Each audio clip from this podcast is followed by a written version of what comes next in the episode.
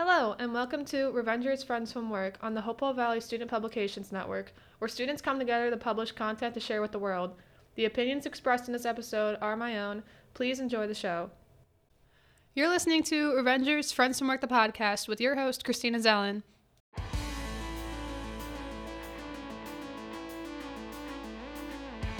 In this episode of Revengers: Friends from Work, the podcast, I'll be discussing What If. This is the fifth episode in a miniseries where I talk about each of the TV shows and movies of 2021.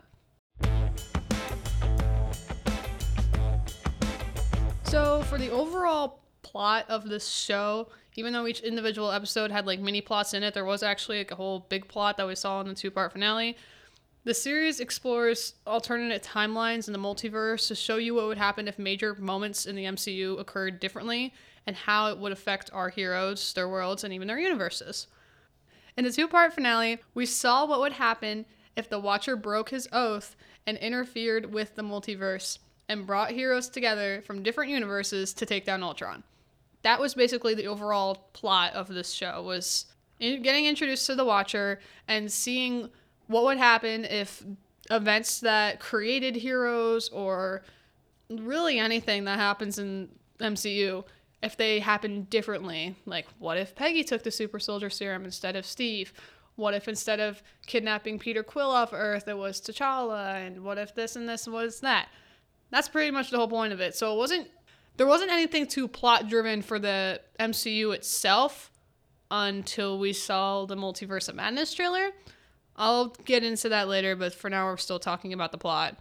So, leading up to actually recording this episode, I wasn't too sure how I was going to do this because I didn't really want to sit down and have a talk about each individual plot of the episode because that would be boring and be long because I'm counting the two-part finale as one. That'd be 8 different plots I'd have to talk about, and I don't think you guys would want to listen to that, and I don't really feel like talking about that.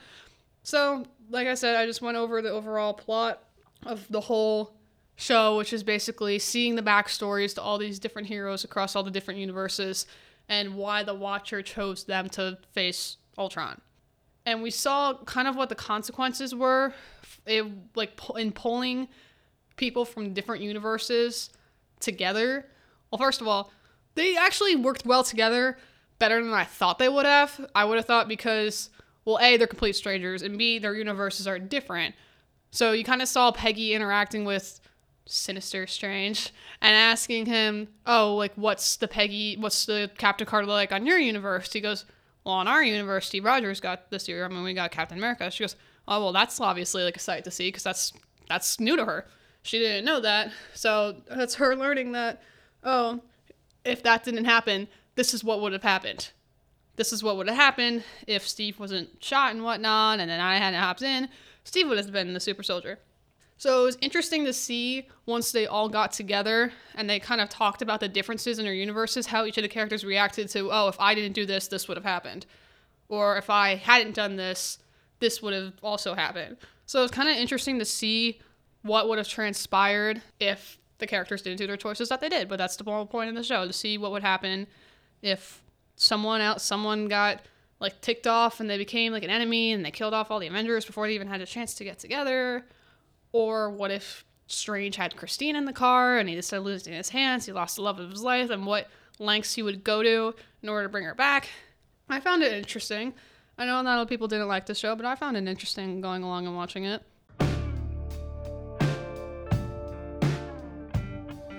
Alright, so now we're going to talk about powerful scenes. Obviously there is a lot, I want to say, because each episode had its own story in itself. And you kind of had like these funny flashbacks and references. Like in the first one, you have Bucky saying, hey, you almost ripped my arm off when Peggy caught him from falling off the train. Obviously a nod to him falling off the train and losing his arm and becoming the Winter Soldier. So that was kind of funny like in that sense. You have like Thor and Loki actually like being brothers and being nice to each other. Obviously that's not to them not being nice to each other. But there's just the little things like that you pick up on. And some of the things are like shot for shot of what actually happened in the MCU, which I thought was kind of cool. Like Peggy breaking down the door with like the rest of her allies and they're all like starting to shoot their guns off. Like that's a direct reference to Captain America, the First Avenger. And it's just nice to see that, oh, some things never change throughout the universe. Some things will just always be the same. So the first big major thing. Well, when I'm looking at these powerful scenes, I'm basically looking at them, how did they contribute to the finale? How did they contribute to Ultron being somewhat defeated? So that's what I'm kind of looking for when I pick these out. So the first thing was Sinister Strange being trapped in his own universe and having literally nothing left. He was just imprisoned in this little orb. It was just him, himself, and him. It was literally just him left. He had nothing, and he was just, I guess he was just going to die of hunger? Or I don't know how long he would have lasted. He did last a little bit, though, because the Watcher obviously came back to ask for his help, but it was one of the more darker episodes because it didn't have like a happy ending. Like that was really the first one that we saw that had detrimental consequences. Like Peggy's ending, she just went to the future. She was back in 2012. T'Challa, he got reunited with his family and Peter Quill got taken. They said that that led to the end of that universe, but they didn't actually just show it. They ended the episode. The third one where all the Avengers got killed off, they didn't say it was like the end of the universe, but for us, it's kind of like, well, there's no Avengers now. Well, now what? So that was really the first one where we physically saw what the consequences of his actions were and how it literally just destroyed that universe until there's literally just Stephen left. The other one I talked about that I didn't mention earlier was Thor and Loki being happy to see each other. It just warmed my heart because at first they kind of teased it like, oh, look at them. They're the mischievous brothers again. They don't like each other. But then they really like, had fun and did like a little handshake thing. And Loki's like, ah, it's my brother from another mother. Like they were so cute and I was really happy to see. Like I smiled at that. I was like, look at them go, being all brother-like and whatnot. And it was just really nice to see them in that universe. Loki embraced who he truly was. So obviously they told him that he was a frost giant and he was adopted. And they must have done that at an early age because he really embraced it. Like we saw him throughout the episode in his frost giant form, and he was open. He was very transparent with Thor, and he was very happy and very loving. And Thor was also there to see it, so they were happy to see each other, and that made me smile. Next big one, of course, was Ultron finding the Watcher and going like through and like into the multiverse. I'm not entirely sure what I don't even know what to call it. I'm going to call it the little dimension. The little dimension that the Watcher is in to actually see all the multiverses. But you hear the Watcher kind of speaking to us, and then you kind of see Ultron flick around a little bit. He's like, wait, there's somebody else talking. And then eventually he figured out how to get through it. And he wasn't the first one that we saw him start to pick up on the Watcher's presence. Like, Stephen, like, Sinister Strange picked it up even before the Watcher started talking to him. He kind of was like, oh, who said that? Like, he probably thought he was going, like, delusional or something like that. But no, it was the Watcher talking to him, and Ultron, like, picked up on it. And he's like, oh, there's more universes other than my own. He's like, I need to just go conquer them, because he's just a mindless machine, and he just knows conquer everything. So when Ultron broke through it, the Watcher was like, uh-oh, this android was able to find out where I was. The Watcher actually, I didn't know the Watcher's powers, so seeing him fight Ultron with a full set of Infinity Stones, I was very impressed because I didn't know his power. So I was like, okay, this dude can contend with a full set of Infinity Stones. And he seemed very confident with it at first. And then all of a sudden it started to go down the tubes when Ultron was literally just throwing him in different universes. And he literally took a bite out of one of them. He literally destroyed the universe by just making himself just so big and just biting it. Which I thought was a weird way to destroy a universe, but all right, whatever floats your boat there, Ultron. And the last final thing that was very powerful was, of course, Ultron and Killmonger getting trapped in their own universe to forever be at war. It's just, that's what Strange said. He goes, this was never about beating that, like, killing them or whatever, defeating them. It was just stopping them from just destroying everything. And that's what they did. They imprisoned them in a little universe thing, and Strange has to look out for it. Which I honestly think that might be the plot of Multiverse of Madness. I don't know. I'm just kind of like throwing it out there because all of a sudden now after watching the Multiverse of Madness trailer, What If is totally canon to it, which I never thought it could be because it was a cartoon show. This is like, oh, kind of just what if this happened? What if that happened? It was kind of lighthearted and funny until you watch the trailer. You're like, oh, shoot, this is actually happening. So anyway, so you kind of have Strange holding on to the, I'm going to say a little pocket dimension thing, a little universe that Ultron and Killmonger are in. But now that we see that Strange in the trailer, that means that Killmonger and Ultron could also be there too. Like, we see Stephen holding, like, our Strange holding something after, like, going through a book and kind of going through, like, the different things that he did in What If. So I have a feeling, this is my bold prediction, that somehow in some way Ultron and Killmonger got out of their prison thing and are just, like, unleashing just havoc across the multiverse. And that's Strange and Wanda and American Chavez all team up to try and, I guess, contain them again. That's what my bold prediction is, but we'll see how that plays out. All right, next we're moving on to characters. Like I said earlier, this is kind of hard for me to figure out which characters exactly I would be doing.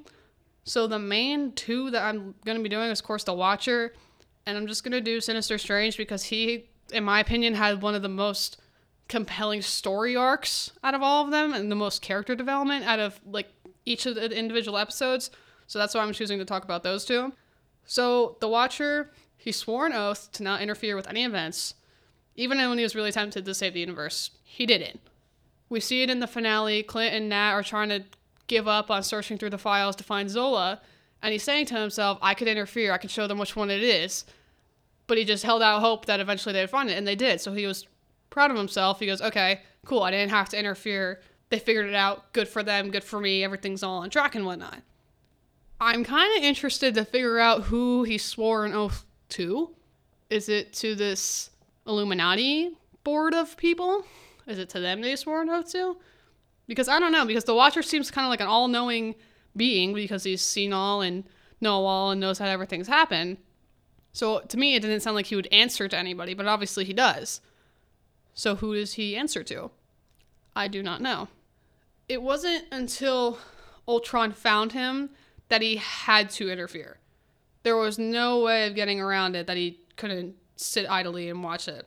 He hated asking Stephen for help, but he had no other choice, and it was the funniest thing ever. Of course, Stephen, being his ego-filled self, he enjoyed having the Watcher. He's like, you're going to make me say it? He goes, oh, yeah. He's like, I want to hear you say it. He's like, I can't believe I'm saying this, but, like, I need your help. And you just see Stephen with this smug look on his face. And it's the funniest thing ever because Stephen's like, oh, I'm sorry, what was that? Can you say please a little louder for me? Like, it's just, like, funny having, like, tormenting him a little bit when he needs his help. So then we'll move on to Stephen, or Sinister Strange, as the subtitles call it. He was willing to do anything to save Christine. Every time that he went back in time and replayed, like, the car crash or the gunfight that he was in one point, he was still feeling, like, all that pain countlessly over and over and over again. I can't imagine how painful that is, but he was willing to do it because he loved Christine, and he was literally trying to do anything to make sure that she didn't die. They tried, I don't even know how many times he tried. He tried stalling a little bit. He tried not going to it at all. He tried just going to a pizza place instead. Anything that he tried was not working. He kept just failing over and over again. Eventually, after who knows how many times, the Ancient One told him that her death was an absolute point in time and that nothing he could do would change it. She's like, this has to happen, and it will keep happening because it has to in order for you to become Doctor Strange, because we've seen in our MCU of, like, Infinity War and Endgame what an impact Strange has on those two, on that, like, whole event. So if he wasn't Doctor Strange, things could have gone totally different if somebody else was, or if there was no, like, quote unquote Doctor Strange at all. So we needed him to become Doctor Strange. So that had to happen in order for that to transpire. So she was smart, the Ancient One, in my opinion, and broke off, it's like split in half, like two Stevens, to live on one timeline, which I know the TVA would be knocking on her door if she did that. But regardless, so she split it in half so she could see how both Stevens would play out, good Steven and bad Steven. Good Steven decided not to look into it further, and he's like, all right, well, I'll just go make tea with Wong and whatnot, and we'll all go about our business. And the other one was saying, I have to get her back. Let me go to, like, Agamotto and whatnot, and let me try and find all these ancient spell books. Let me just zap the powers from all these beings, which one of those beings we do see in the Multiverse of Madness trailer, which I'm like, okay, here we go. Like, they're all starting to, like, connect now, which I think is really cool. So after he finally musters up enough power to do stuff, he tries it, and this time he actually succeeds it. But eventually, at this point in time, our Strange was warned by the Ancient One, because he goes outside and all of a sudden his world just turns like this black goo that's just like fading away.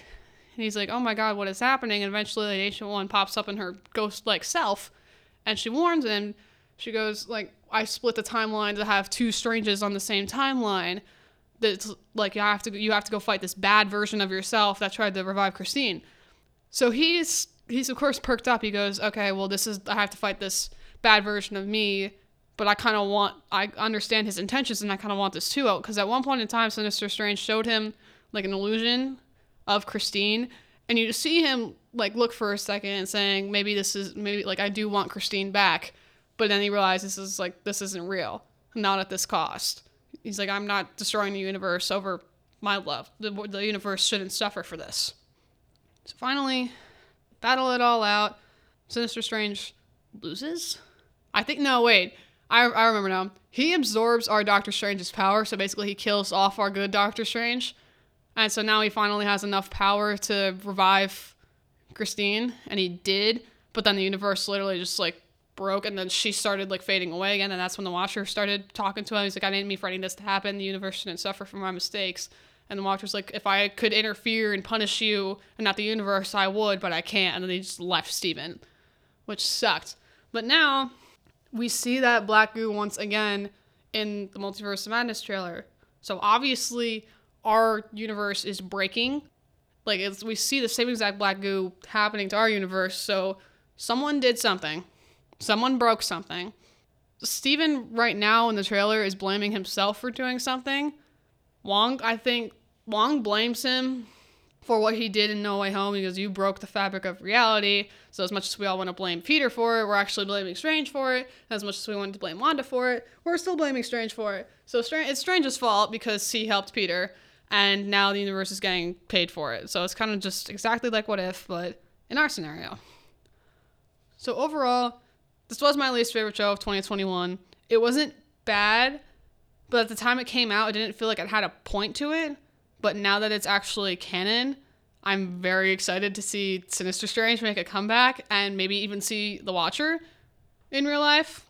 Like, see someone play the Watcher, because that would be interesting too, if, like, the actual Watcher came and you're like, oh boy, here he is, and have him introduced to our Strange, because he's not going to know who he is unless for some crazy magic reason he does. But that would be interesting to see an interaction between our Steven and the Watcher. And I'm excited to see how the events of No Way Home have to affect the Multiverse of Madness, and how this also drives Multiverse of Madness as well. I'm just very excited for that movie. Alright guys, that's going to be it for this episode. I know it was a shorter one, but I was a little scrapped on time here today. So I will see you guys next time. Bye bye.